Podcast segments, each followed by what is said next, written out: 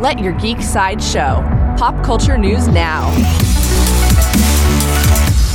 Hi, this is Andrew, and here are your pop culture headlines. New from Sony Sony has updated the name of its Spider Man movie universe. It's officially called Sony Pictures Universe of Marvel Characters. There is no further news about Spider Man at this time. For fans of Wonder Woman, in a new interview with Total Film magazine, Patty Jenkins talked a bit more about her future plans for Wonder Woman. She explained that she has an arc in mind for a third Wonder Woman movie, as well as a spin off film focusing on the Amazons of Themyscira. However, nothing has been confirmed as of yet. New from Netflix Netflix released a trailer for season 5 of She Ra and the Princesses of Power.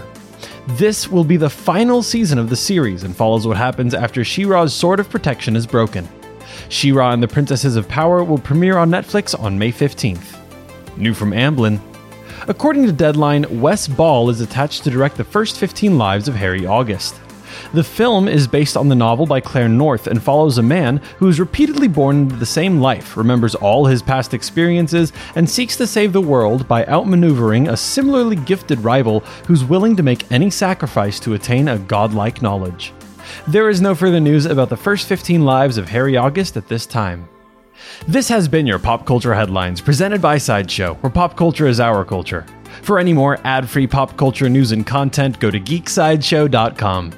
Thanks for listening, and don't forget to let your geek side show.